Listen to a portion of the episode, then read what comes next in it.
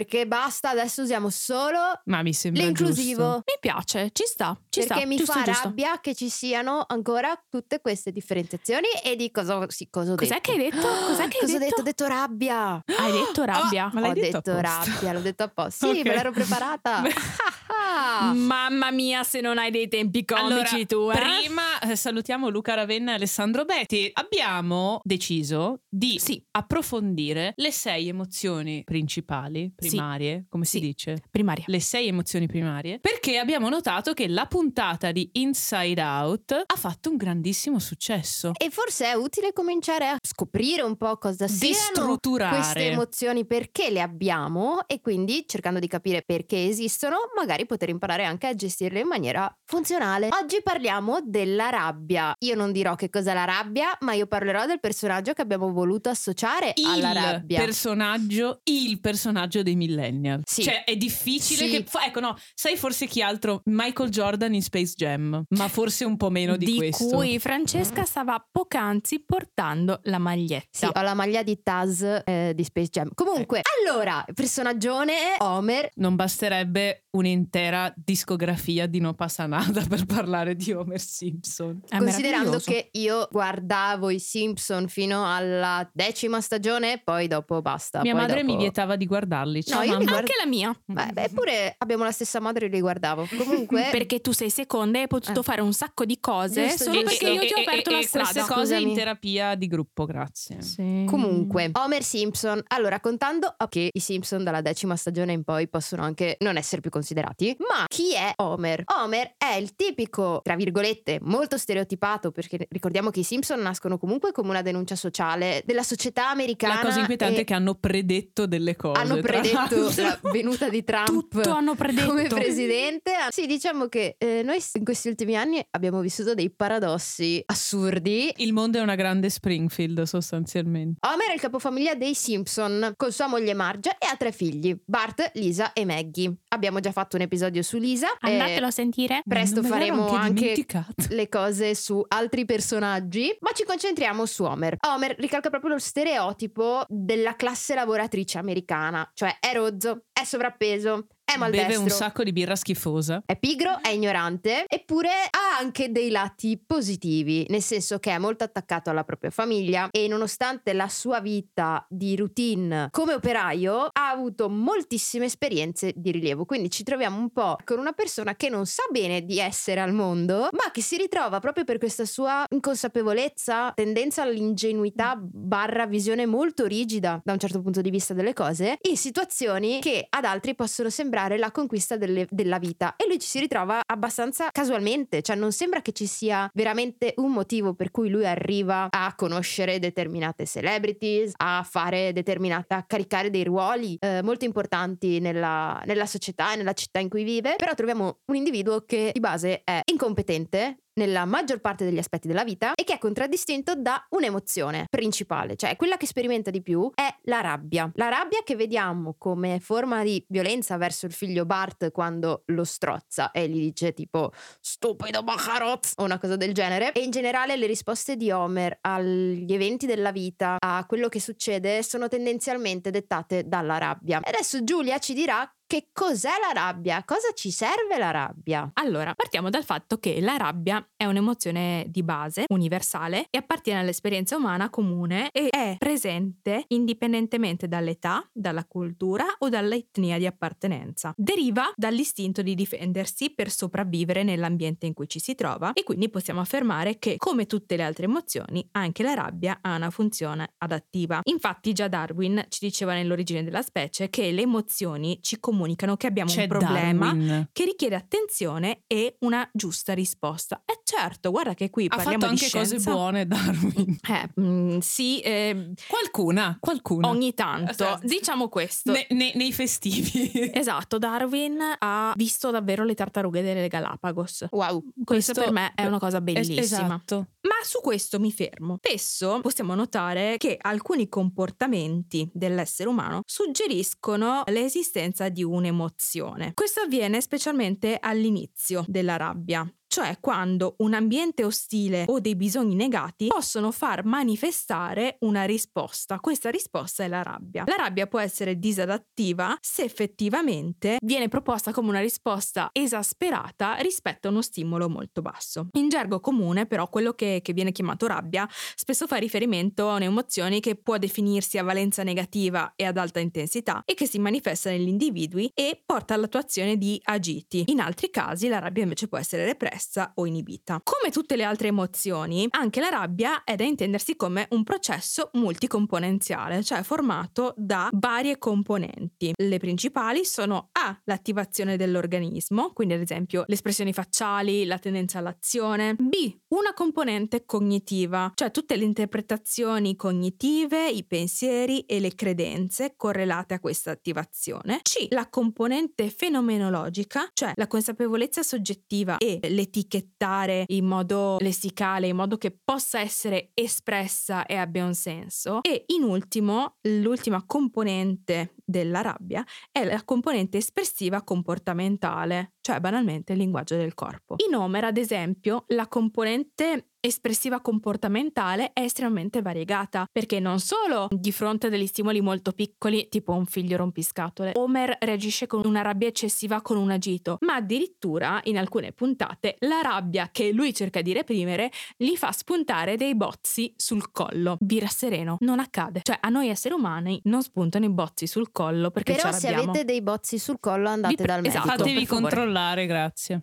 Abbiamo già fatto una puntata sull'ipocondria? Sì, Forse sì. ma Mm. è giusto anche che... Certo, insomma, certo. Ab- facciamo- abbiamo una funzione anche preventiva. In questo caso, l'attivazione fisiologica dell'organismo porta a delle variazioni che sono caratterizzate da picchi in eccesso. Questi picchi sono quelli che noi chiamiamo collera, furore, esasperazione. In alcuni casi, invece, quando siamo su delle attivazioni più basse, parliamo di irritazione o fastidio. Ma è sempre la rabbia che parla, quindi è come se noi potessimo spostare un po' il dimmer per capire quanto alto, quanto bassa è l'intensità. Dimmer. Guarda che ha detto, ci ha fatto una citazione artistica interessante. Ti ringrazio, finalmente qualcuno che comprende. La rabbia però crea sofferenza. Perché? Perché la persona di fronte a un'attivazione di questo genere reagisce e questa reazione provoca uno stato di disconforto. Questo tema sia un po' suo amico perché è discomfort, quindi di eh, disagio. In genere si parla di rabbia disadattiva quando crea una sofferenza individuale o compromette le relazioni sociali, spingendo ad azioni dannose verso le persone, verso le cose o verso se stessi. Un accumulo di tensione può causare effettivamente dei sintomi fisici importanti, quindi avete ragione a dire no, fatevi aiutare da un medico, ma provoca anche un disagio, un malessere psicologico, quindi riconoscere, esprimere e gestire la rabbia è fondamentale per il nostro benessere. Ma restiamo invece su un ambito un po' più complicatello. Ci sono numerosi motivi quindi per cui è possibile perdere la calma, ad esempio percepisco un ostacolo nel raggiungimento di un obiettivo personale o considero un'altra persona responsabile di averci procurato un danno, appunto Homer eh, pensa che Bart sia la cagione di tutti i suoi danni. Quindi posso provare rabbia nei confronti di me stesso o negli altri. La rabbia quindi può essere una risposta a un pensiero, a un comportamento disfunzionale e può portare ad altri comportamenti disfunzionali.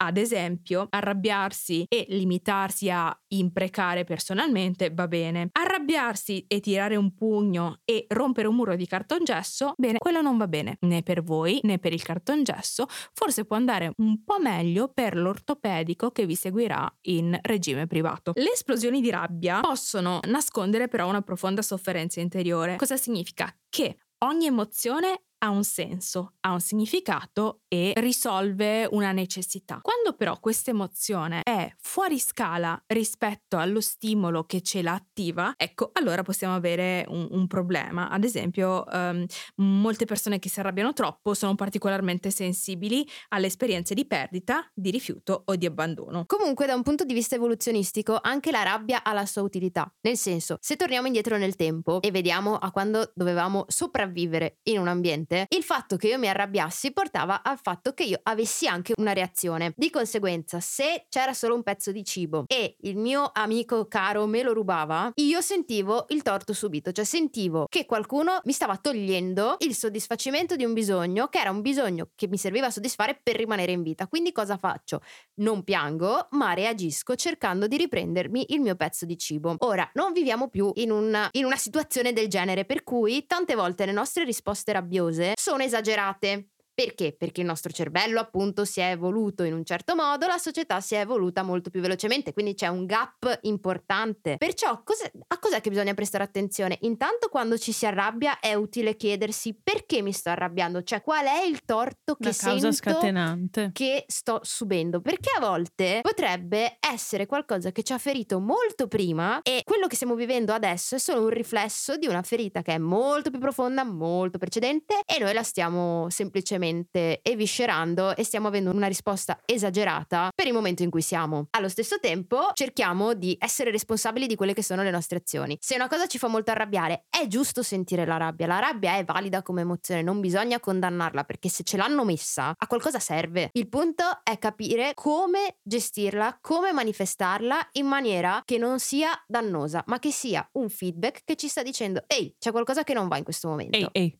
ehi, ehi. ehi, ehi. Perché le emozioni sono quello, sono dei feedback. Comunque, eviscerando è sempre parte Perché della Eda Devotoli. sì. Oggi. Ah, ok. In effetti chi non riesce a controllare la rabbia spesso tende a leggere il comportamento delle persone in modo negativo, esagerato e può raggiungere delle conclusioni infondate che non solo confermano i peggiori timori, ma aumentano la, la rabbia percepita. Quindi come gestire questa mm, situazione? Uno, non diamo la colpa agli altri. Quando diciamo tu mi fai arrabbiare, stiamo dando all'altra persona la responsabilità di un nostro stato emotivo. Quindi pensiamo che sia stata la persona a farci arrabbiare, ma in realtà siamo noi a reputare il comportamento della persona intollerabile. Ricordiamo sempre che non ci arrabbiamo per l'evento in sé, ma per l'interpretazione che diamo noi all'evento. Questo ovviamente non va preso come estremizzazione, nel senso che ci sono dei momenti in cui è sacrosanto arrabbiarsi e in cui bisogna reagire, ma forse non sono tutti quelli che No, crediamo. Non quelli che noi. interpretiamo come tali. Tra l'altro, questa cosa che Giulia hai appena de- detto mi ricorda tantissimo tutte quelle cose che anche nei film e non solo nella vita reale si vede che si dicono ai bambini. Esattamente. Cioè, mi fai arrabbiare. Esattamente. Adesso noi non facciamo psicologia dell'evoluzione, Infanti- no, no, esatto. l'evolutiva la lasciamo- però, però che, che ansia pensare che tu, a tutti noi, pi- chi più chi meno, è stata data questa grossissima responsabilità, no? Eh già. Da piccoli. E senza spiegazioni. E- esatto, esatto. Perché? Perché ti comporti male. appunto. E ti mando al In collegio.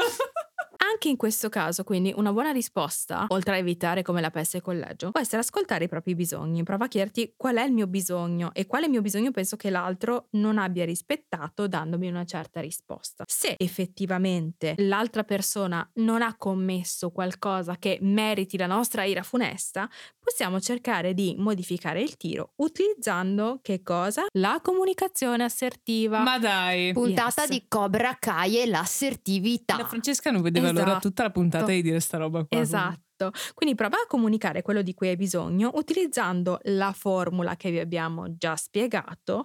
Io mi sento in un certo modo quando tu, perché vorrei che. Io mi sento molto arrabbiata quando tu mi dici che Che mi sono comportata male. perché non mi stai dando una spiegazione del mio comportamento, vorrei che tu fossi più chiara. Oppure portando magari delle casistiche reali, no? Cioè, ad Mhm. esempio, quindi Assolutamente. spi- spiegare cos'è che ci scatena qualcosa anche se non sappiamo esattamente come mai. yes, yes. Infatti vediamo anche che appunto Homer è un po' un caso limite, ovviamente è un personaggio di un È cartone una animato. caratterizzazione. È una caratterizzazione molto molto ricalcata, però vediamo anche che in Homer tante percezioni di mancanza di rispetto non solo sono percepite a livello diretto, cioè non è solo tu mi stai facendo un torto, ma in generale sembra che il torto le abbia fatto la vita, perché comunque tante volte si ritrova in situazioni che non sa spiegarsi proprio a livello cognitivo e davanti al non sapersi spiegare cosa sta succedendo reagisce con rabbia, che in realtà è una cosa molto comune perché capita un po' a tutti quando siamo in una situazione che diciamo "Oh, aspetta, aspetta, io sento un danno, ma cosa sta succedendo?" e ci incazziamo. E lì è utile fare appunto quel piccolo passo indietro per ponderare il fatto di prendersi quei 5 minuti prima di rispondere. Non è un consiglio sbagliato. No, è una delle cose che nella saggezza popolare secondo me è più vera, no? Cioè quando ti dicono anche che se dormi, cioè la notte porta consiglio. È ovviamente un tempo molto più lungo, ma il non reagire a caldo Eh sì, è sempre quando si può è sempre la soluzione giusta. bisogna imparare a raffreddarsi. E posso sc- fare una cosa molto politically scorrect. Vai, vai, Cioè, vai. Non, che anche questa è una cosa di cui dovremmo poi parlare in un'altra puntata. La scusante, l'attenuante non può essere sì, ma io sono una persona impulsiva. No, Cioè, assolutamente. vivia- viviamo tutti, siamo tutti degli adulti, non abbiamo tre anni che quindi se uno ci ruba eh, la penna gli possiamo tirare i capelli. Quindi ok, ci sono caratteri, chiaramente e questo lo, lo conferma la biologia, cioè non è che siamo noi che lo, lo- lo- ce lo inventiamo, che sono più tendenti all'impulsività come a qualsiasi altra cosa di altri, caratteri più tranquilli, ma ricordiamoci a proposito del nostro amico Darwin che possiamo anche adattarci per vivere meglio nell'ambiente in cui ci troviamo.